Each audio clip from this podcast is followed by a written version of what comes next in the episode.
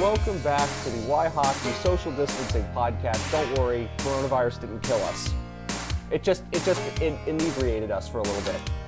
Not yet, but now that you spoke that into existence, I'm a little worried. Ah, don't worry, it's gonna be okay. We're practicing our social distancing. Podcasting is the best social distancing tool there is. Yes, and I lace all my mics. I don't know where they've been. Did you have to bu- brush the, uh, the the dust off of them? Uh, yes, yeah. There was a little dust uh, in, the they're in the corner. I didn't even know which corner they were at. It, my microphone, my USB, my headphones that I use just for podcasting, all that was all tucked think- away.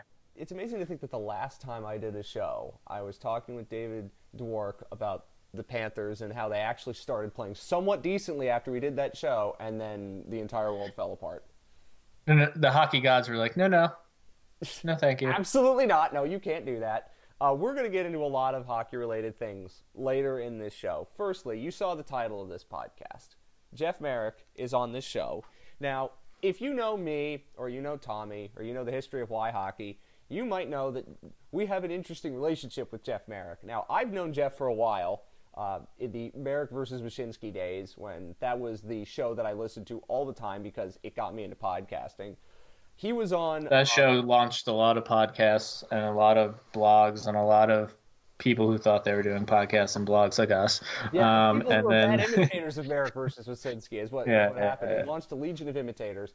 Uh, but I will say that I got to know Jeff through that and other days and when Twitter was less bad than it is now. Uh, he was on my college radio show at Maryland a ton.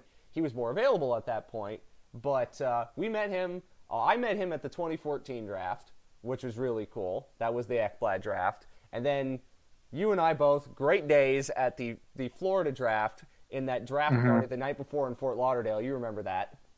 yeah, shout outs to uh, Matt O'Brien, original Y Hockey. Uh, Oh, original Y. Hockey Matt, who was uh, still who was uh, at that draft with us. Uh, Paige, our friend Paige, she set that all up. That was that was a great bit of fun. That bar was Mm-hmm. sketchy as hell, but it was it was a Chris was there.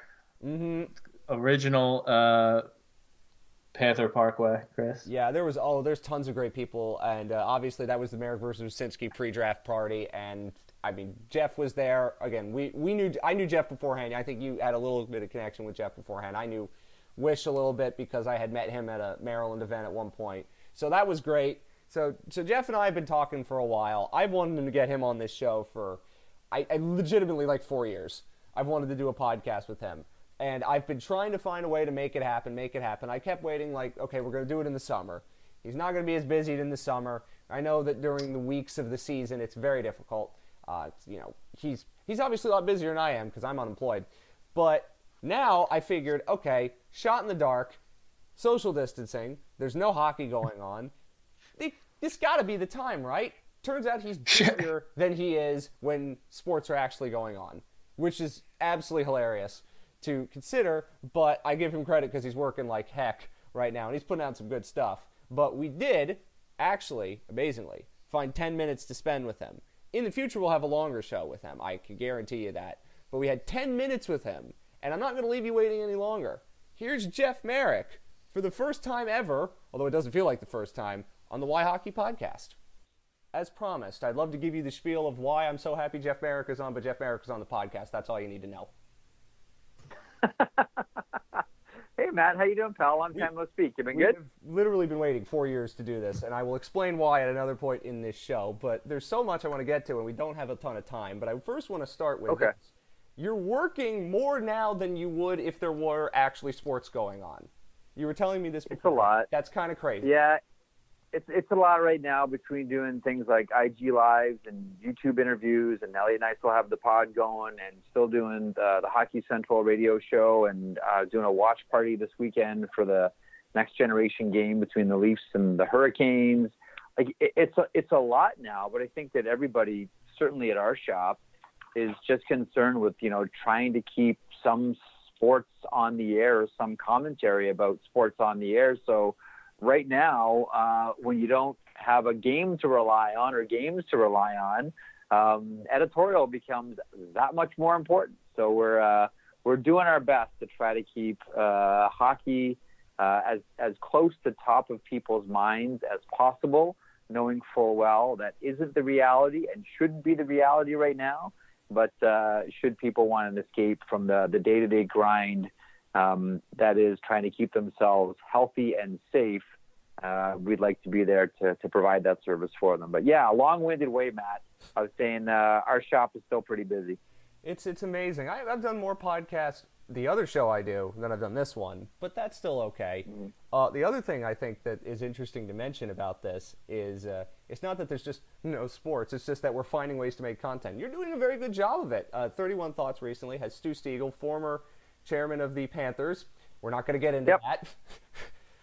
Lots of things to say. I like I I like Stu. I've always gotten along great with Stu. I I've kept in touch with Stu, and he's uh, uh I like a guy. He's got his tentacles in, in pretty deep into hockey in a lot of different ways as well. Whether it's you know hockey TV or RinkNet, um, ISS scouting. Like he's he's the one thing that you can never criticize Stu for is hustle that guy hustles and that guy's got his beacon in a lot of different a lot of different fountains in hockey. Uh, and the draft technology software stuff is fascinating as well, yeah. which allows you know drafts to happen all over the place. That's good for Tommy, and the hockey TV is good for me, so I can find a broadcasting job. There's something that I haven't heard you, there's something I haven't heard you talk about, and of course I've listened to 31 Thoughts, listened to some of these interviews. I want to know quickly before we get into quick hockey related stuff. How have you talked to your kids about what's going on? Because you've got young kids they're old enough to yep. kind of know what's going on, but they might not necessarily yep. be old enough to understand the full scope of what's happening. So have you talked to them about okay. what our our livelihoods are right now? Okay, so you tell me whether you think I'm a good parent or not. Every day, our tradition now, after our three-year-old goes to bed, the boys have a, a little bit of supper. My boys are 10 and 8. Um, me, my two boys, and my wife sit around and we watch at least two, sometimes three, as we're binge watching our way through this episodes of Walking Dead because as I've told them, this is where we're headed, boys. Does that make me a good or a bad parent, Matt? I don't know. the only person who can judge um, that's you. you know, you know, you know what? It, it's as far as talking to kids. Like my wife and I, you know, are uh, honest with them about everything, and we're just sort of you know, that continues through this. And we've explained to them how this is a completely unique situation, uh, that we've never been through it before. So we don't really have a whole ton of answers. Uh, but the main thing right now is for everyone to, to keep their distance and, and, and to be safe. And, you know, are they disappointed that they're not playing spring hockey right now? Yes. Are they disappointed that their baseball season isn't starting? Yes. Um, but these are like, I got to give my kids credit. They're both mature, they're both smart, and they both understand. There doesn't have to be any sort of sugarcoating about what's going on right now. And that's good to know because I have no idea how parents are dealing with this, and I wouldn't know how to. And thank God I'm not a parent. So let's homeschooling. Home homeschooling, man. Homeschooling. terrible it's a challenge. at that. It's a challenge. I, I, would be awful at that. But anyway, let's yeah. quickly talk about. I'm bad, I, am I'm bad at the math part. My wife takes over. That's why I'm a journalist. I'm so, I sucked at math. That's why I went to journalism Amen. and history. It's very simple. You and I both kind of follow the same path. Uh, on hockey, English and philosophy, bud. Sorry, go ahead. Well, let's quickly get to the hockey-related things. Um, it, it seems like there's tiny bit more optimism now that there might be empty rink stuff in the summer, which I never discounted the possibility of it happening. Um, and when Dr. Fauci says, yeah, you could do it at an empty rink if you did it right, it would seem to give pause to the people who are like, well, you have to cancel everything. And the reason why I thought you can't cancel everything is because once you pull the trigger on a cancellation, you can't undo that. So if it turned out that it was actually feasible to do empty rink games in the July and the NHL canceled everything, well, the NHL would have egg on its face and be losing a lot of money. So they can't cancel yeah. everything until they absolutely know they have no time to do it. But based on all that we know, and I always, when I take a guess into the future, I always think, we're going to have some of the things that we need to actually pull this off by July, just for the sake of argument. Do you think we could actually pull it off? I know you're more pessimistic no, than most. No, no, no, no, no, no. I, I honestly, Matt, and I, I, I would love to be optimistic about this, and I would love to be wrong about this. Um, but I don't, I don't see a path right now like like honestly, like, I'm having questions about next season and if there is a next season, and if there is, what does that look like? to me, the rest of the regular season and playoffs for this year is a non-starter. I don't see a path for this right now. I know we all want to get to it. We're all trying to look for reasons why it can work. I just have not had anyone explain to me any compelling reason or any any direction how this can happen. I am only too happy to be wrong here, Matt. I would love to be wrong about this. Like I would normally no one likes to be wrong in life. I would love to be wrong about this one, but I can't see how it can happen this season, this this this summer certainly. Not a chance for me. I can see it in some ways. I can see a way where you could pull it off. You need a lot of things to go right, and the reason also why I say you could see it is because we just don't have the answers at this point. And if you, the answer right now is I don't know, how can you say anything with certainty? Either no or yeah, yes. Do, we don't we don't have two crucial things here. We don't have instant testing, and we don't have a vaccine. Well, there, as Let's try to try, try, try, try to try to find a try to find venues for this place first of all. Then two, ramp it back up, and then what happens when one person tests positive? there's a lot of again there's a lot of questions i don't discount that but i think that it can happen as i said for my own argument's sake and we'll talk about this tommy and i later if you have the instant testing and i assume at some point we're going to get it i don't know when but we're going to get it then you could start to think about pulling something off like this and at where we sit right now you still don't know the and unfortunately we don't have as much time with you as i want so i'll, I'll end it on this this is a very interesting time and as i've joked you know crap hit the fan on a Thursday. It was like March 12th. It's already April 17th. So it's gone by Yeah. pretty quickly, even though it doesn't feel like it's gone by quickly. What's your best way for people to pass the time if your doomsday prediction turns out to be correct? I always look at things like this and say, okay, so what's the opportunity you have now? So you have to, we can't go out and hang out in, in groups anymore. To, to me, this is like cherished family time. Like right now, I get to, you know, do a radio show, do a podcast, do whatever social media for, for Sportsnet that I do. And then when I'm done, I don't go to the parking garage and get in my car and drive home. I walk out of my office and I go see my family. Um, in a situation like this, uh, I, I look at you know, uh, self improvement, both mentally and physically. I try to meditate every day. I'm with my family all the time. I park some time every day to go and work out in the garage.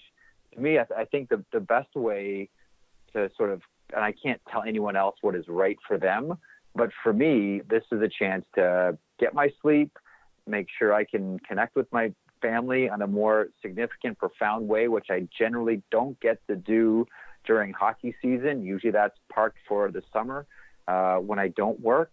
So this to me is is sort of you know bonus time with the family. But for anybody else, I'll just keep saying the same thing. Take this time to take care of yourself, take care of your physical health, and take care of your mental health as well. And if you can, along the way, try to help people.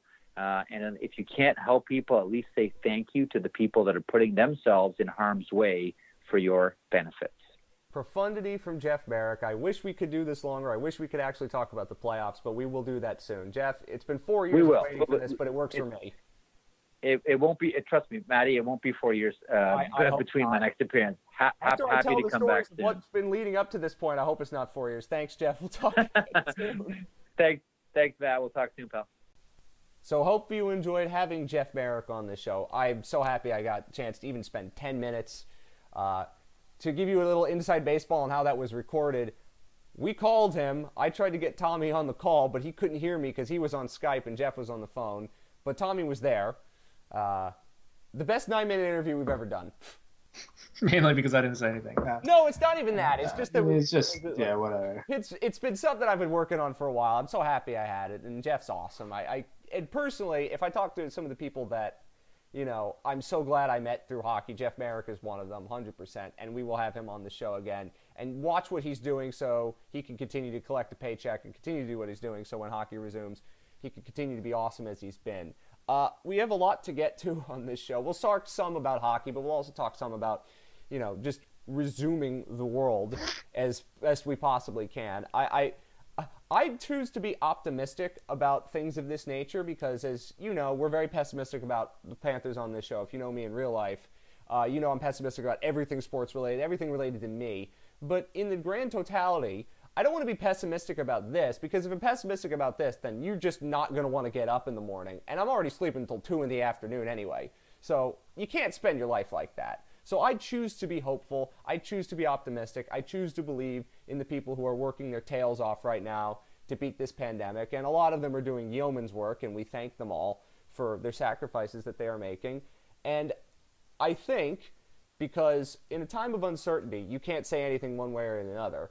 I choose to believe, and whether I'm wrong in a few months, I don't know. Really bur- burying the lead here. I am burying the lead. I'm good at doing that.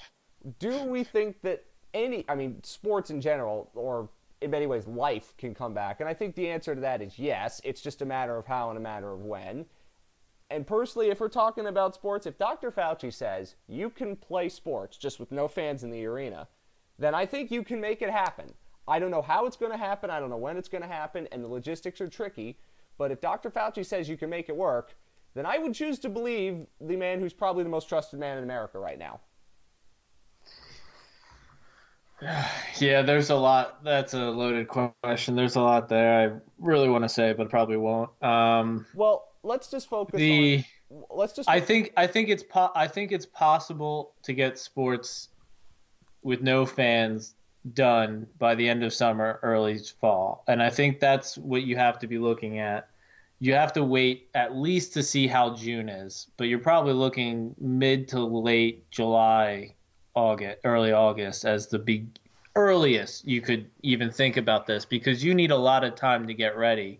Because the biggest issue is, um, you know, a lot of countries weren't ready for this and aren't responding well, but there's a few countries that are really ill prepared and really not responding well. And one of them has the majority of the NHL teams in it. So this is correct. I until there's enough N95 masks or you know whatever safe mask i'm no scientist. I'm not trying to like pinpoint exactly what the level is. I'm just trying to throw a gray general um, thing out there. Uh, but until the workers and the people who ha- have to be there would have masks and gloves and not one pair that they have to reuse for like two months you know um, and and there's testing, not just testing for them, but I think we have to have we have to get to the level where everybody in the community is getting tested, um, so we can better trace and better uh, understand the situation before we would start. Because you still have to bring in 100, 150 people, 200 people to this, and are you going to be doing it at neutral spots, or or are we going to Yeah. be doing this across be- the whole board done- here? It would be done at neutral spots, and travel, The only the only way I could see it not being done at neutral spots is if they would just stop the regular season and go straight into the playoffs, which I think they should do anyway, um, because then you're then you're cutting down the number of places you could be. You know, There- there- it's I- not like I, I think that personally, you have to do it at neutral sites because travel. Who knows what travel's going to look like? It might be one of the last things that comes back, and but you're, you're talking private. this is still private planes, but you still have the trickiness of that. And you, and again, like you'd have to rejigger the series formats so you minimize the travel as much as possible. Every time, Yeah, think about and, and this- hopefully that's something that would stay because I I prefer minimal travel in the playoffs. So, but I, I think that neutral sites are probably the best option because then it minimizes travel, you minimize the exposure, you you you get everybody in there, and you essentially hold them up Olympic Village style. Now, whether you do Yeah. it at one place or you do it at like four, and then you cut it. Well, down. they're they're looking at a few places. They were looking at you know the Dakotas, but unfortunately, you see with that pork um, processing, You still could do it there. You could Yeah, you could do it in New Hampshire. they're looking at well, yeah, they're looking at Manchester. They were talking with Governor Sununu, or um, Mm-hmm. I call him Governor Sun- Sunupu because he's poo poo. Um, I'm not here to make political comments. I mean, we've, t- heard Saskatchewan. Like, you could do it in certain places. If, again, I assume if we are going to get to this point, and the reason why I say I don't know is because none of us know. The only way you could do this is if you had reasonable testing. And if you have the reasonable testing, which I think at a point we can say that there will be testing. I just don't know. We don't know when, but it, we are getting there. And again, if anybody could have predicted where we were a month ago to where we are now, I don't know how many people would have been able to predict it. Now, have we been able to, with social distancing, actually flatten this curve? I think every piece of evidence in certain places like New York and New Jersey say yes. but that doesn't mean we're we're where we need to be. Yeah, I think we're still in the sixth inning here, and Oh, oh we're not know, done by any and- stretch of the imagination, but Well, yeah, so it's just it's hard to see, you know, like you're starting to get people warmed up and you're starting to you have to start putting together like the actionable plans and everything. Um, and I think the NHL is getting to the point where they need to pick a lane. And uh, you know, I'm not talk when I say this stuff, I'm not talking about life in general. I'm not. I'm just really talking about the NHL. They they need to pick a lane and figure out um, if they're going to open and have the rest of the season, how are they going to do it? Because they need to start planning that out. They need to start getting talking to these arenas, putting in place contracts, and start putting down deposits, and you know, uh, making this kind of actionable. Because you don't want to get to the point where you're ready to move, but everybody else, you know, the other concerts, the other sports leagues, everybody else is taking your time slots, taking your um, your your plan because um, you know you, you will get left behind, and then what? You lose the season, and that's a another black eye for Bettman and his administration. Um, Now, I and will I say- think that they're they're really trying to get this right. I, I think you know. Um, I, listen, no one was prepared to have to deal with this. I mean, you could plan it out on a whiteboard, but you can't actually plan out in real life what's happening in this instance. And if Yeah, but you have to remember that, you know, w- although they don't know what's going to happen, they do know their goal, and their goal is to award the Stanley Cup because they have 32 owners, but 31 who are really going to be mad about this, but 31 owners uh, who s- pump in millions, and one could say, you know, hundreds of millions uh, by the end of the, you know, every year into a team that all they care about is winning that shiny prize at the end, and for it not to, not even to have a chance to play or win it or it be awarded, uh, they're going to want their money back, so to speak, whether whether that's figuratively or literally, uh, and they're going to be very upset about it. And it's Bettman's job to appease the owners. That's his actual position, is to run the league to the owner's specification. So I would Um, say, and, and this is why Gary Bettman has canceled nothing yet. Now, Mm-hmm. should the regular season be canceled? 100% yes. Is there no equitable way to get 16 playoff teams? Yes. But it doesn't matter because life isn't. But you right just got to accept it. I mean, Yeah, yeah, and one of those things that this is just life. The season's going to have asterisks on it. it's going to be you can easily say it, it it equates to roughly around the shortened lockout year season Stanley Cup winner. Like we, you know, people if they really think about it, they're like, "Oh yeah." Devils and the 2013 Blackhawks, you'll have company. Yeah. But at the end of the day, there's still you're all facing the same challenge. You all have this war of attrition, and it's really a war of attrition this year because of the downtime leading up to the playoffs, you know, but you'll have the same amount of playoffs games and everything. You you you'd think. I don't know if that's you've never heard anything of that being on the table, so I think it is, and I think there's a lot that they are spitballing that we don't know yet. I think the first thing you have to say for the NHL is can we even pull something off feasibly? And the answer to that is in April, on April 17th, we're recording this, we don't know the answer to that. Now, here's what I mentioned with Jeff, and it's why I keep saying I'm somewhat optimistic they could get something done in the summer, and it is because of this. If you canceled everything today, and it turned out in June, oh, we do have the testing, we do have the capabilities, and we can do this safely, then the NHL just threw away a billion dollars, just set it on fire. And while it might look like right now, it doesn't look like there's a way forward, there could be a way forward in a month. That's just the uncertainty of the situation. And I think a lot of people have said it. You're not going to get any definitive answers until end of May, June. And it's still the middle of April. We still have a ways to go in that regard. So don't make any definitive decisions based on information that is incomplete. And right now, the information is incomplete. If you're a league like the ECHL or these minor leagues that don't have the money to wait this out, yes, it makes sense to cancel. But this is the NHL. This is a $5 billion business. They still have money in rainy day funds that they can use.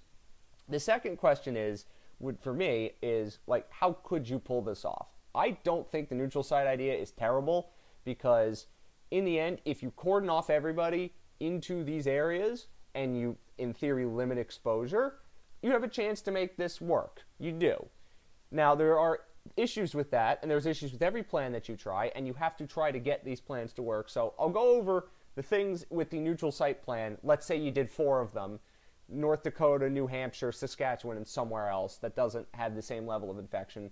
We can we can pick another one as we go along for the sake. Put of it in Quebec, they'd be they'd be willing to be But they have a martyrs and die for it. Quebec. I don't think you'd be able to pull it off there. Like we're talking about. I think places- they they'd just be willing to die for it. What's what I Ah, They're Quebec. I don't. I don't think anybody's willing to die for the NHL at this point. Um, maybe like Lake Placid, New York. I mean, New York's having a bad time, but upstate New York's not having as bad time as New York City Um, the immediate area. So again, What about like Montana? Do you have the rinks? Do you have the facilities? Like you know you'd have them in New Hampshire, you know you'd have them in Saskatchewan, you know you'd have it in North Dakota.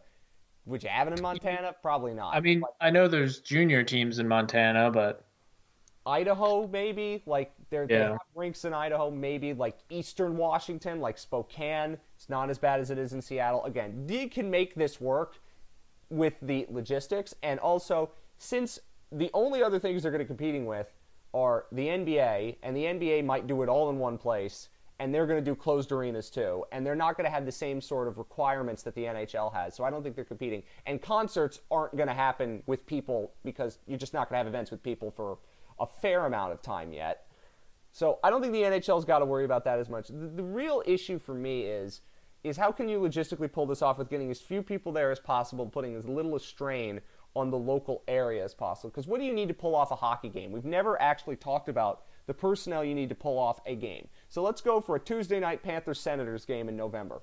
What do you need in order to pull off a hockey game successfully? Not talking not about fans and concession workers and ushers and things like that. What do you need to pull off a hockey game? The teams have what? 18 players on the ice. You have three or four coaches. You have equipment managers. You have medical. and team- you have goalies on top you of the you have goals, 18 you have- skaters. you have- so for a team, essential personnel to play a hockey game in the NHL, you've got about 30 people, right? There, per team. Per team. So there you got 60. Now, you also need referees and linesmen. That's four. You would need official scorers. So that's about 60. We're up to like 68 people. You need um, people in the arena to make like the lights go on and things like that. But that's not a huge amount. But you need Zamboni drivers. You need people to tend to the ice. So we're up to like 75 people. I think yeah, I think we're probably closer to 80 at this point, but possibly somewhere around that. Um, if we're putting this on TV, and the only reason why we're doing this is to get that on TV, you need about five to six camera operators. Now they're spread out, far away away from one another, but that's like and then Now, you at least other- need the truck. yeah, uh, not necessarily. I'm going to talk about that. Why you might not necessarily need the truck, but the the big thing that you need to pull off a hockey game that people don't realize, and we learned about it in the Jay Bouwmeester situation. Um, you need EMTs. You need other medical personnel in case a medical emergency happens. You need security to run the arena, and you need ambulances on staff in case something happens. Again, it more than likely will not, but you need it there in case it does. So, in order to pull off a game with just the essential personnel in the building, this does not include fans, this doesn't even include journalists and broadcasters, you're still looking at 100, you know, maybe 150 people. Now, I don't know any country right now that is allowing gatherings over 150 people. Now, if we get to July and that's plausible in a controlled setting, the biggest worry for me would be if we're going to North Dakota, if we're going to Saskatchewan, if we're going to New Hampshire or any place like this, the biggest worry for me is not could we pull it off because of the testing. In this example, I'm assuming we are even good enough to go to test because unless you have that, you can't do anything regardless. Do we have enough emergency personnel to cater to the needs of the community, which will still be dealing with COVID 19 and other issues, plus the emergency management you need to put on a sporting event in case something happens? That to me is the biggest concern because we're not talking about New York City or South Florida or any of these big markets where you have a ton of it. If we're going to Grand Forks, North Dakota, you don't have the medical infrastructure you have in any NHL city. Same with New Hampshire, same with I, I think the NHL would bring would transport in. I think the NHL would do and that, stuff. but would they be taking that away from people that already need it? Would it be taken Yeah, away from those absolutely they would. And, and But- is that actionable, even if we're in a better situation in July? I hope we are, but that that to me is the biggest logistical concern, which would be getting those people involved. Now, And and I I just think that the NHL just completely looks at it as in like that's the easy thing. We'll just throw money at it and bring them in from like big cities like Toronto, New York, etc. Where um, The there's has chief medical there's officers, the teams but, like, you don't- staffs. but you don't need like you could get there's a lot of areas of medicine that aren't having anything to do with covid and they're in specialized offices or practices and stuff that really aren't getting doing much right now that could that are in you know Toronto or New York or some other areas that or even in those closer to those areas in New Hampshire or Dakotas where you know you could still get people who who are doctors who nurses or you know physicians assistants et cetera who can do the work on the ground that would be required um uh, you know as that's the biggest emergency logistical challenge of them all, but it's it is not insurmountable. The, i mean it's like royal pains you just be like a concierge doctor Yeah, kind of. But I mean, like, you still need the EMTs, you still need the uh, ambulances and the emergency management personnel in case something happens. That is how you pull off a game in an empty arena, and that's why you only do four of them, like But, regional sites, because then you don't have to have it in 16 different places. And that the NHL's goal is to make this as slim as possible and as efficient as possible. But then there's the okay, so then you get through one round, and then you got to bring people from one spot to the other spot, Yep. and yep, I and then that that compounds mean, the the issues all 16 over again. Teams in one place, then it would then it would be great. But you can't put 16 teams in one place. It's just not going to be feasible to do that in North Dakota or New Hampshire. You just wouldn't be able to do it. So that's why I'm saying four regional sites. It could be two. I don't know, but it seems like that's a thing that again. If we are, and again, we're talking about private travel, and this would be private travel. In theory, you could pull it off. Um, the one thing that I've um, been thinking about, and I know that this might be different for some people who have not heard of this before. If we're talking about essential personnel at these games, you don't need journal. You need you would need some journalists, but not as many as you normally get at a playoff game, and you don't need broadcasters. And I will explain why you don't need broadcasters. And this is a little inside baseball, but bear with me here for a second all of these studios, whether we're talking about NBC, we're talking about Rogers, or any of these networks that broadcast sports, they have huge production facilities and they are capable of doing remote broadcasting. All of them are. Not many of them do it because, again, it's not ideal. The product doesn't look as good, but it is something that they can do. And in many cases, if you're talking about remote broadcasting, a lot of them are done and you don't notice that it's being done.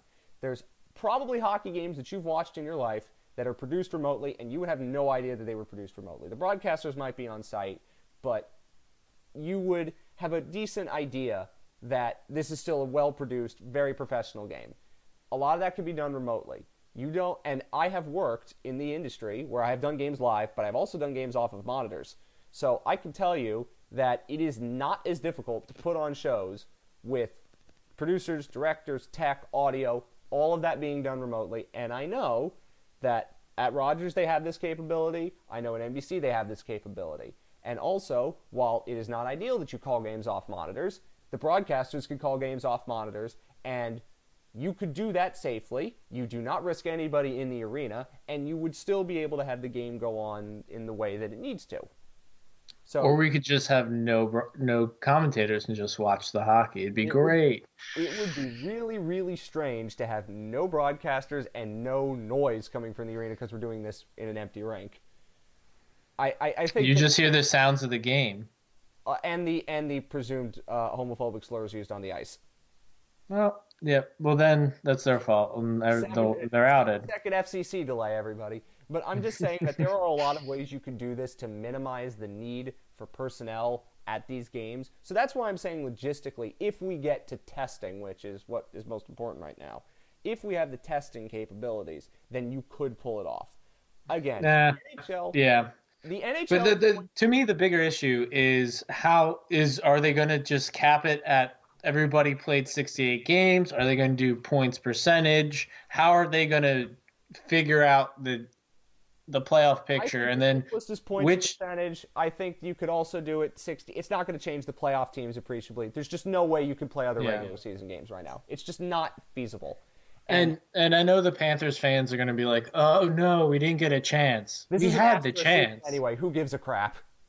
Well, it's not that the Panthers had the chance; they lost This it. is you know, like also correct, but so. again, So who season. who cares that? Oh yeah, once again they have a chance to maybe pull back into bubble playoff contention if everything goes right down the line in the last handful of games. But you know they're not going to play out all 82 games, and the Panthers aren't close enough where, you know, I mean, what they'd be three points back, but we've seen how hard it is to gain a point or two points down the stretch when other teams are playing and getting three point games, you know, going to overtime. It's Panthers are not going to be in the playoffs. Yeah. Just- let's just so let's eliminate that from your thought process now. And again, but I I know that it's not going to change anything. But I mean, it sucks, but such is life. The NHL now has to just get the 16 teams in. I honestly think, although it'll never happen, that they should really cut it down to like eight, just so they could get this done. But they won't do that. So, like in theory, you could go top Yeah. two teams in each division. You play them at again two sites. You go and then you play at one site once you got down to the final two. But they will never do that. So again, you have to assume that every playoff format they're going to try to have 16 in. And the Panthers would not make it in 16 under any circumstances, and there's going to be no regular season games. The other thing that people haven't talked about, and I think Connor McDavid brought this up, I think other players brought this up, is you're going to need, let's say we get the green light to go in the beginning of June. You're not going to see hockey played two days later. You're going to need a two to three week training camp because a lot of these guys don't have ability to uh, skate because they're in self quarantine. They don't have gyms available to them. So you're going to need two to three weeks just to get the players up to speed, let alone preseason games. So there's a lot going on in that regard that is uh, concerning. And that's the thing that also worries me because, again, if we're at mid June and we don't have the answer to that question, then you start wondering, oh, then you have to start thinking, can we even do this at all? Because the NHL's goal also is not just to award the Stanley Cup this year, but also to um, make sure that they start 2020 2021 on time, which I I think they can. I don't think they can do that. I think that uh, my next point was, you know, the other thing people have to start to understand is there might only be a 68 game season next year. Oh, I think that there's a possibility that games are chopped no matter what. But I mean, the NHL's ultimate goal right now, as you would say, is to award the Stanley Cup this year and have an 82 game season next year. They're going to try. Yeah. They I think they. I think they're going to try to end on time next year. I think that's going to be their goal. I mean, I think that you could end later in June and no one would really care. But their goal is to right now have as get as much done as they possibly can, and that is a reasonable goal. A reasonable goal. Whether they can achieve it or not is not really up to them at this point. The go- that is up to again, can we test? Can we do we have treatments? We don't know. What life looks like in a month, nobody has a clear answer to that. And the NHL has to plan for the possibility that good things could come and happen and be somewhat optimistic. And that's what I'm saying with all sports. You have to at least acknowledge there's a chance. And canceling it now with the possibility that there is a chance and then that chance could be realized is a horrible mistake that Gary Bettman does not want to make.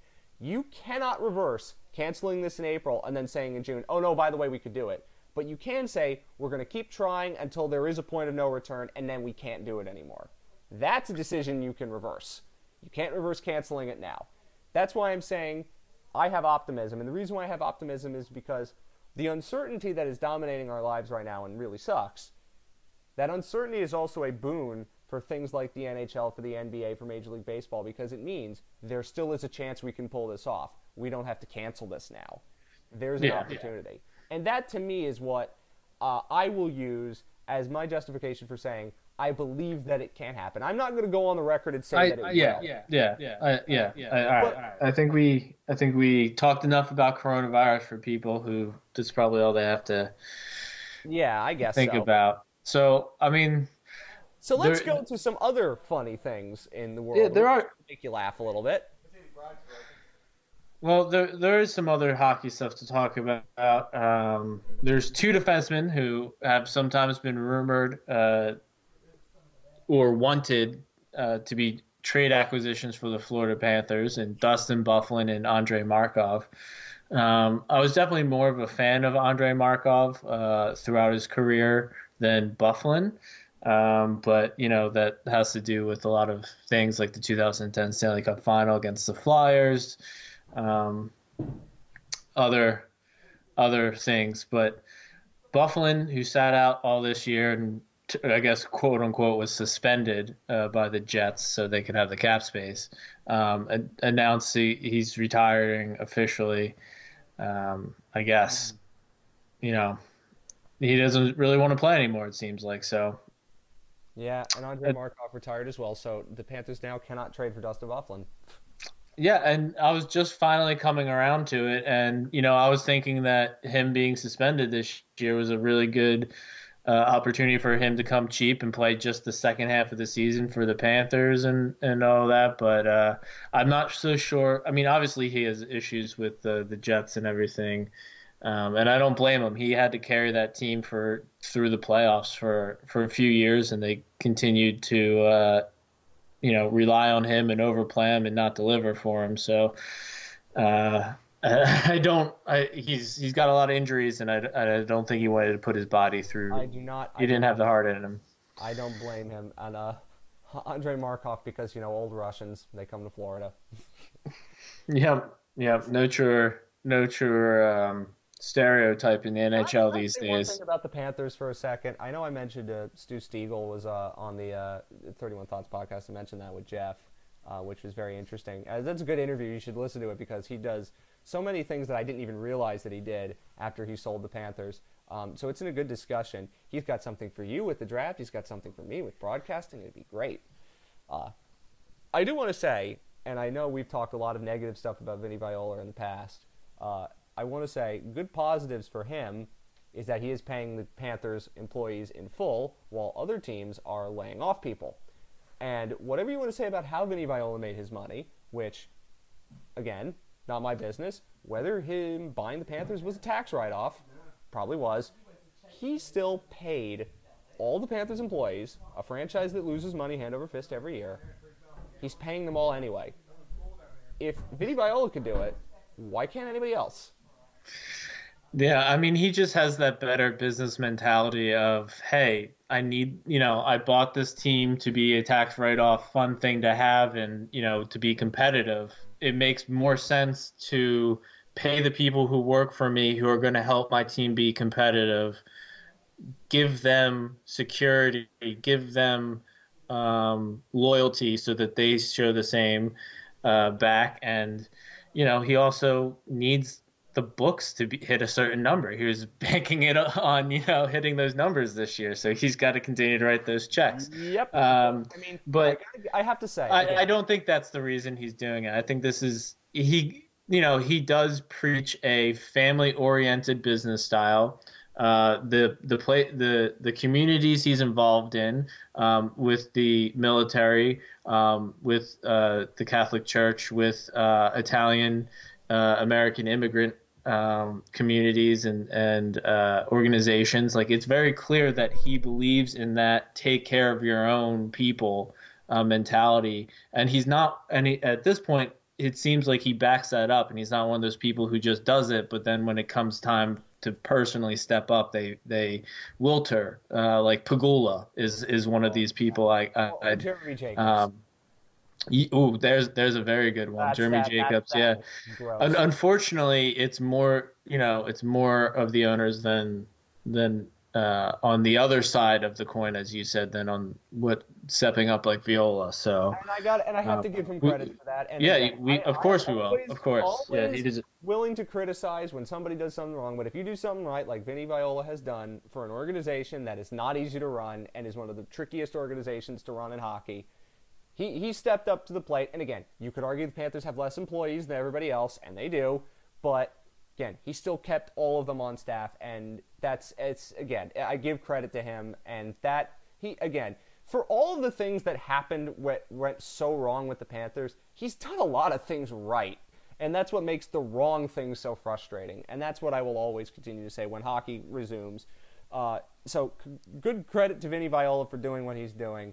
And I also heard again, Stu Siegel was like, "Do you think there's any worry about the Panthers being run uh, because of this?" And and he was like, "No." So if the guy who ran the Panthers, and let's be honest, when Viner and Siegel were in charge, the Panthers were really really cheap, like as little as you could possibly spend to run a National Hockey League team. And I, I can't blame them. The Panthers were in even worse crap than they are now at that time. But if he's saying the Panthers are going to be fine, okay, Damien Cox, you might well listen to the old owner of the Panthers. They're going to be okay. I'm not worried about Vinny Viola. I'm not worried about any team in the NHL. Minor league teams, that's another issue.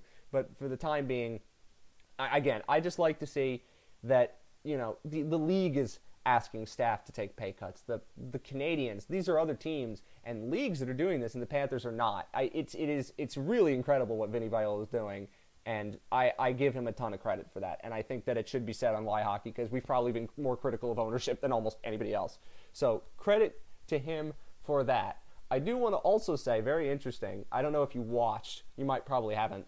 Um, there was a, as you said, Sportsnet's doing a lot of Ask 31 video conference interviews. There's a lot of interesting ones. They did one. With no, I can't. I can't stomach those. They're just too. Those? They're they're too like I can get the highlights of them after the fact, but the, but sitting there watching them live, like oh, I you know, watch it live. I watched it on, yeah. playback with Ekblad, and uh, again, there there's some there's some interesting. I don't think it's a ton of interesting things, but you know, Aaron Ekblad's not the most you know he's not a boring player, but he's he's interesting, and I I, I wish it was with when we when the NHL did all those Zoom calls based on the division, and and Alexander Barkov showed up on his. Um, I was again. The, funniest thing is to look at the backgrounds of where these players are, and you can see Barkov's house because we know he lives in Boca. It, it was like half of it was to a wall, but then half of it you could probably see the water out the other side. I mean, you could see that, and also we learned. Aaron Ekblad said it, and we already knew this, but it, it is funny to talk about how I mean, like all the players live within like a very small radius in Fort Lauderdale, most of them except Barkov. So that was interesting to hear Ekblad say that. Um, again, I if you want to listen to it, you should listen to it. It's the only Panthers interview I think that was done, but uh, Aaron Ekblad's not the worst, and uh, his his dog was barking in the background through half the interview, which made me laugh. So, I mean, you got to get the little chuckles here every now and again. Yeah, there's, but I mean, we can talk about some real, real hockey stuff too. I mean, there's, there's the draft that has to happen. Uh, yes. You know, Panthers so, are slated to be 14th unless they pull a lottery ball uh, out of thin air and move up to the top three. you know what? I think the NHL legitimately. I mean, like the lot, the, the draft is like the last thing they're worried about because honestly, as the NFL is about to prove, you can do that remotely. And I don't think that the NHL is going to want to do it remotely. But I'm not. I, I just want to talk about it, though. And like I just want to definitely talk about it because uh, we've seen teams talk about draft lists and how they're doing, you know, virtual interviews. So that's still going on, and they're still preparing as if there's going to be a draft.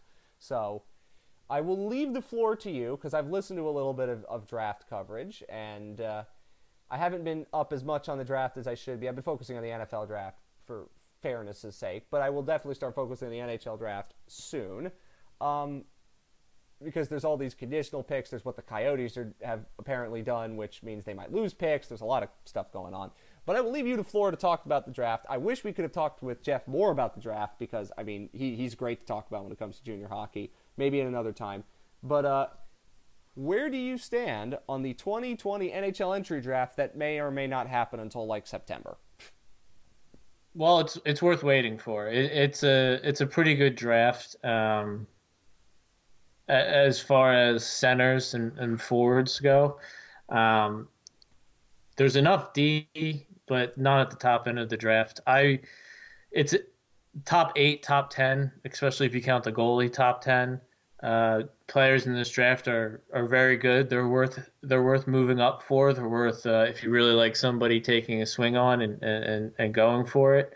Um, but the majority of them are forwards, and um, you know, there's one defenseman I think that should go in the top 15. There's probably two that will go in the top 15 if you add Jake Sanderson because uh, there's a ton of hype around him. Uh, there's always one U.S. development defender these days that always gets that late rising uh, hype, and if it's not in the U.S. development program, it's in the WHL or something like that. Um, but Panthers it doesn't really matter what happens for the Panthers because they're probably going to end up at 14, and at 14 they can't get the defenseman they want. Um, they definitely need some centers on the younger end uh, and some quality centers on the younger end, so it's not all of a loss, but it's likely that the best player available at 14 could just as well be a winger um, at the NHL. So even if you draft a center, uh, so if I was the Panthers, I'd definitely be looking at trading up to get that one defenseman, uh, Jamie Drysdale, plays for Erie in the OHL. Um, he is a right-handed defenseman, which means at best he's slotting, you know, behind Ekblad, and you know you still got Weegar on that side. You wish he was a lefty, but uh, he's still a very good defenseman. Probably going to end up being a second pair, uh, a very good second pair defenseman, or uh, a first pair defenseman. Uh, but uh, after that, it's a lot of like you know Swedish wingers, uh, Canadian forwards. It's a lot of fun. If you need scores, Detroit and Ottawa is going to be very happy. Um, yeah, but you know, if if I'm the Panthers, I don't want D. I'm trading back. If I really like, if I really want skill, you know, if I really want to make use of my draft pick, I'm trading up and trying to get like Anton Lundell, who I think is going to fall a bit, but um, Panthers could easily trade up, get him, and he's a pro. I think he's a pro ready center that would really improve their ranks right uh, and would right fit now in. You actually have to start thinking if we're thinking about the, the Panthers in this relation, just like even if we're even if we don't know what the cap is and we don't know what the roster is going to look like, it, they need centers. I mean, it's it's very. They need to get centers indeed. They need to. They. I mean, and it shows, and they showed that they were thinking about it because they got three NHL level centers uh, in the Trocheck trade, so they netted plus two centers. Um, so it's obvious, obvious that they know it's a huge need. I, I saw a mock draft where um, I can't remember who George picked in the Panthers mock draft, but it was a defenseman. I know it's one you probably wouldn't have liked, but I mean. Oh yeah, it was uh, it was Guhle, G U H L E. Uh, he's a defenseman in the WHL. He's, I mean, he's not Erik Gudbranson, but he's like a, he's just the type of D you would be that the talent detractors and Gudbranson detractors and people who make fun of those defensemen, if they had to look at the first, like prospective first rounder defenseman, they'd point at this guy and be like, "That's him. That's the guy that best fits that mold." Basically, the Lawson Crouse of defensemen, right? Yeah, I mean, and he's not bad. I don't mind him, but he's it's a reach at 14. Like, there's no defenseman besides Drysdale that should be picked in the top 15. If you want to pick him, there's going to be there's a there's a handful of ones that are the same value that you could easily get in the beginning of the second round on the second day of the draft. There's no need to to waste a first round pick on a defenseman if it's not Drysdale or if you're not picking, you know, in a playoff position draft slot. Well, you can trade back. Florida, I mean, there's yeah, so many things that are going to Florida happen. could trade back and get 2D of the same quality of the overhyped D that they would reach for at 14. They don't need a goalie. So, I mean, it's funny. They could get, they're in the position this year to get the goalie. They could have got a def, the defenseman last year. They could it's have stepped ironic, up. They could have stepped up to take Soderstrom last year, or you know, taking the a defenseman that was available, uh, and a few of them almost made or did make open night rosters in the NHL already. Um, and they could have got a defenseman last year and still got their goalie this year. And it would have been a Russian for Bob Dementor, and it would have been a year younger, and it would have fit Bob's contract a little better. I mean, it's it's comedy, and it's literally what we said would happen. That that the Almost Panthers would always. probably, you know, it's it's funny, but what the Panthers really need to do is get on the ball and figure out how to maximize this draft for D and centers. And the best way to do it is to probably trade back or to step up and go for a guy like Lundell or uh, Rossi, uh, a high skilled center, mm-hmm. uh, Perfetti. Um, you know, there's a lot of good players they could get. It's not unlikely that Alexander Holtz or uh, Mason Raymond fall fall a bit down, and the Panthers could step up and get them. Well, the they they just can't sit still. I think they have to trade back and do play play smart and throw more chips down on the table, or they need to step up and use the chips they have to get a to get a top end guy in this draft. Because if you look at their prospect pool, um, they need some more top end guys down the center and on D. You know what's interesting about this draft, though, and it's going to be interesting with every single draft that happens in the next, I don't know, year, and the NHL is included in this, because you don't have the traditional methods of scouting, you don't have a scouting combine, you don't have in the OHL, you don't have playoffs, you know, you don't have a lot of things that you would have had because of COVID 19. I think draft boards could look different. I mean, a lot of them might not look that different, but that could honestly add for a little bit more I don't want to say excitement, but a little bit more unpredictability because teams are just going to look right. for different things and teams might be prioritizing different things. That happens in every draft. But who can you interview? Who can you talk to? What information can you get?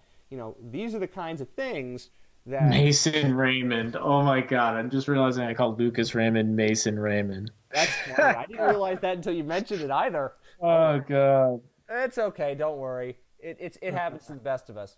Um, the other things I want to talk about, um, hockey related, that are that are interesting. Obviously, first of all, condolences to Colby Cave's family. That was horrible. You know, you never want to see that normal times, let alone these times, and that's just that's just it's heartbreaking. And we do want to mention that. The other things I wanted to talk about, a little more hockey centric. You know, I was thinking to myself in March before you know the world fell apart, sadly, um, what was going to happen if the Panthers didn't make the playoffs this year which it really looked like, even though they played some better games right before the break, uh, the pause, as we could say. Um, I was legitimately thinking, like, what's going to happen in the front office? Because you can't fire the coach. I-, I legitimately thought Dale Tallon might be gone, and we thought that too. But now, I mean, there's no way you could fire him. Nobody is going to be able to do anything because we don't know what a season's going to look like. We don't know what the cap's going to look like. So basically. Well, we do know that the cap is going to be flat. The NHL did announce today that the cap. Now, the one thing that I've been, you know, but but for the sake of argument, then you can't really change much personnel. It's kind of like musical chairs. Whatever you stopped with is what you have. So I think Dale Tallon, and this is crude to say at a time when thousands of people are dying every day, but Dale Tallon got a stay of execution because the NHL went on pause. Like, if the season plays out and the Panthers miss the playoffs, he might be gone. But now you can't really do anything. So that means teams with interim head coaches, maybe you could hire somebody if you've already thoroughly vetted them. But for most teams, like musical chairs means, particularly GMs, like they're stuck where they are right now.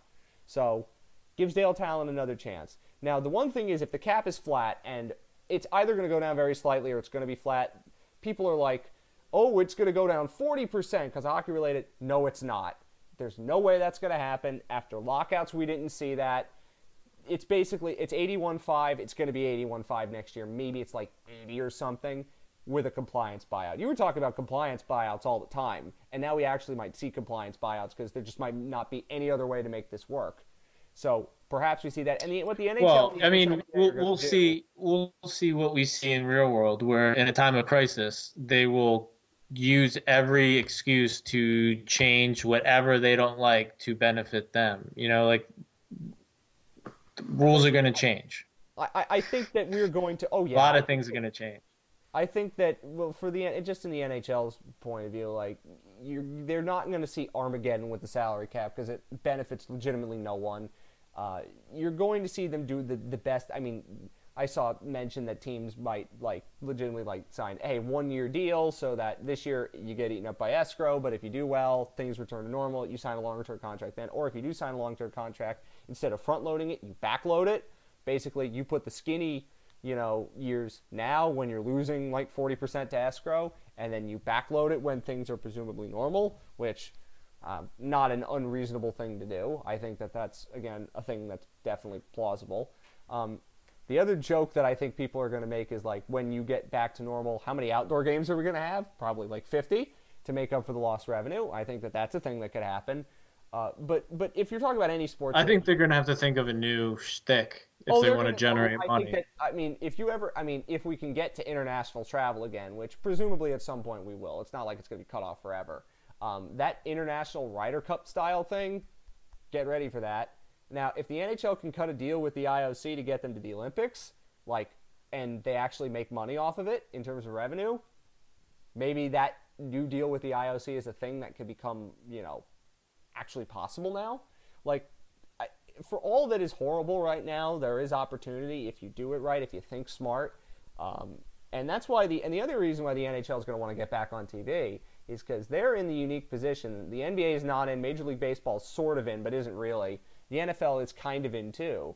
Uh, TV contracts, because you know that even in the times we're in, there will still be a lot of money thrown out to sports on TV, and especially if the NHL gets back, right? Even if the NBA is going alongside it, the NHL TV ratings are going to be huge because it's sports on TV and people are going to want to watch it. And even if we don't have full stay at home orders at that point, most people aren't going to be traveling. They're certainly not going to be living life as we normally would because there's still going to be some restrictions because that's just the way that things are going to be for a little bit. The NHL TV ratings are going to be massive, especially if, again, we're not going to be able to go to arenas for a while. So, again, you get that out on NBC and you can start making money and – Again, that starts the machine flowing again. Now, is the NHL doing what it can now to make money? I mean, I guess they didn't, you know, do a horse competition that was shot on a GoPro that had the audio from our podcast that was more pixelated than trying to watch a, you know, a badly warped VHS tape from 1983. But, you know, I mean, they're trying. I mean, I, I, give them credit for at least doing something in these interviews that have. I mean, I've, I've found a little of them mildly entertaining. So there's that. They're not for me. I'm I'm just here for the hockey and I the know. draft. Well, you also so. told me that uh, you were you. I also you also told me that you were doing. Uh, I, I, guess we should end this show by talking about what we've actually been doing for the last month plus, uh, how we've been spending our time. Um, I joke that I've been social distancing for four years because I've been unemployed and been at home, so this is nothing new for me. I'm just waking up at two o'clock every day. What I'm watching right now, actually, as we record this show, is uh, I know you're a fan of F1, uh, so you like cars at least somewhat. Um, I'm a huge fan of Top Gear. I think I've made that clear. Uh, I'm watching uh, old American Top Gear, not the British Top Gear, the American Top Gear, like old episodes of that. It's actually less bad than I thought. It was decent when I remembered it, but it's not that you're, bad. You're just that bored. I mean, listen, it's either that or watching like the same episodes of Match Game I've seen for a while on on Buzzr. There's there's too much. There's too much to watch. I mean that that's the thing. There's so much Did to you watch. watch Tiger King, sir? I did. I I did. loved feel feel bad for the treatment of the animals. That's, I feel that's bad my for main the animals too, but you know, as I joked at that time, um, in a world that felt completely insane and still does, it's good to know that something was still even more insane than that.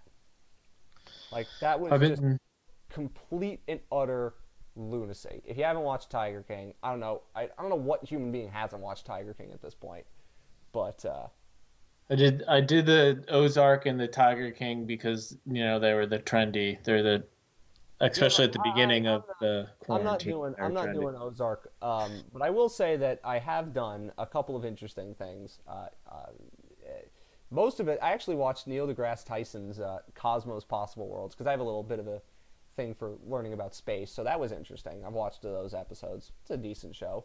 Didn't mind it. Got Also- the uh, Rescue Rangers on Disney Plus, one of Oh, the better interesting- that's okay, cartoons. That's, all right. Um, yeah, um, Ducktales. DuckTales, very good. Very good DuckTales. And the theme song, as you all know, you can't get it out of your head once you've heard it. So, so DuckTales, I approve of that. Um, I will say another channel I've really liked is the Science Channel. They've got interesting stuff that they actually show. I don't know how many people watch it, but I really like stuff on the Science Channel. So uh, I've been watching a lot of stuff of that. You know, again, you can say what you will about it, but I, I enjoy the Science Channel, so that's that's good. Uh, the other thing, I mean, I mean, I watch a lot of YouTube anyway, so a lot of good YouTube channels out there um, for for you to peruse. Uh, I will give over them something in a second. You told me you were watching a lot of old, like old, like pre like 2015 F1 races. Yes, yeah, like 2009, 2010. Uh, I was watching DT, more like recent DTM, um, the German uh, series racing. Uh, you know, just I've stopped that recently because it's got a little repetitive. But um, yeah, Well, is F1 any less? it, it's easier to watch while I'm just now? doing work. So Is F1 any less repetitive then than it is now? it was less repetitive then for sure. Um, it's definitely more repetitive now, especially with who wins and the teams at the top and who's usually in the bottom. So um, that it's it's more ex, like race to race exciting, but I think it there's less. I don't want to say maybe because I'm not in the moment, so I don't know all the storylines and everything. But I think there's less, uh, less like long se- season long storylines. I don't know. Maybe just talking about that. I think I've, I've not I've never been able to get into F1. I've liked F1. I've I've found it interesting, but I've just never been able to get into it. It's stop. it's one of the only th- it's one of the only things I can watch where um, I don't have like a depressing loyal team that I follow. Um, it's more like I can, I can just I can root for anything and everything, and everything's enjoyable. Um, and yet there are some heartbreaks. Vettel and not feel like terrible about yourself. Yeah, I mean it's just one of those things where I can get enjoyment, and uh, I don't have to waste a lot of sweat equity. That's that's that's a good point. I YouTube channels that I like. I don't think any of you really care at this point, but YouTube channels that are good. Uh, maybe maybe this is also a suggestion for Tommy too. I don't know how much you like history. Um, I'm a history geek, so I love learning about history. Uh, so much I want to repeat it. Ah, Hist- Historia Civilis, good channel for Roman history. Big fan of Roman history. That's a good one uh, channel called Kings and Generals. They do all sorts of random stuff, like history from things you never even heard of, or history from things you never even thought about. That's a good channel. Uh, another channel that I, I love, and again, rewatchable. This isn't history. This is just in general. Uh, you should watch Red Letter Media. Those are those are really funny, really really good stuff over there on Red Letter Media. Uh, good movie reviews. Best of the worst is hilarious. Um, it's it's always good for laugh what I don't know if that's up your street, but something I it's something I've definitely enjoyed. So I, I approve of that.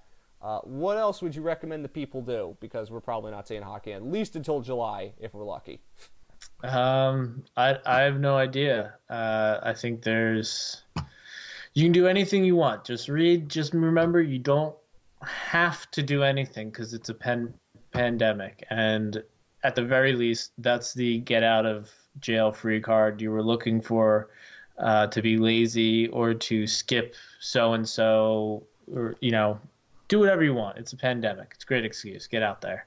As We're staying there. As, you're, as long as you are keeping your six feet and you're being smart and you stay safe. People aren't going to be smart, but. Well, again, I'm assuming that most of our listenership is going to be smart. I don't speak for everyone. I'm speaking for the Y Hockey audience. Hopefully, Florida will somehow get a defenseman. I just ah, want Florida to get a defenseman. I, maybe maybe the pandemic has changed so much that the Panthers will actually get a defenseman. That's the rev- That's, that's the, right the revolution mindset. I'm looking for. Ah, it's yes. So we will. Uh, we're sorry for the month long absence. Again, social distancing is what it is, and this pandemic kind of threw everything off. But we will try to do as much as we can, and hopefully we'll have more to talk about future. Again, thanks to our friend Jeff Marek. Uh, we will have him on again soon. Jeff is awesome. Uh, I know that uh, I've. I we've joked about him on this show coming on before, but now it actually is serious. We got him on, and again, stay safe, please stay safe. Thank you to all of the emergency personnel, the people who are working their tails off to keep us safe. We thank you for that. And uh, we will get through this. We will get through this. I hate saying things so crass like this, but if you follow the Florida Panthers long enough, you've gone through a lot of bad stuff. We can get through the pandemic. I mean, we've watched Keith Yandle in his defensive zone. We could get through the pandemic. I'm just worried about how we'll come out the other side. I mean, I people change. People I mean, change.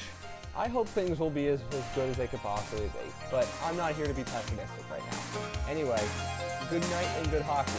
I guess I'm a 3 1 hockey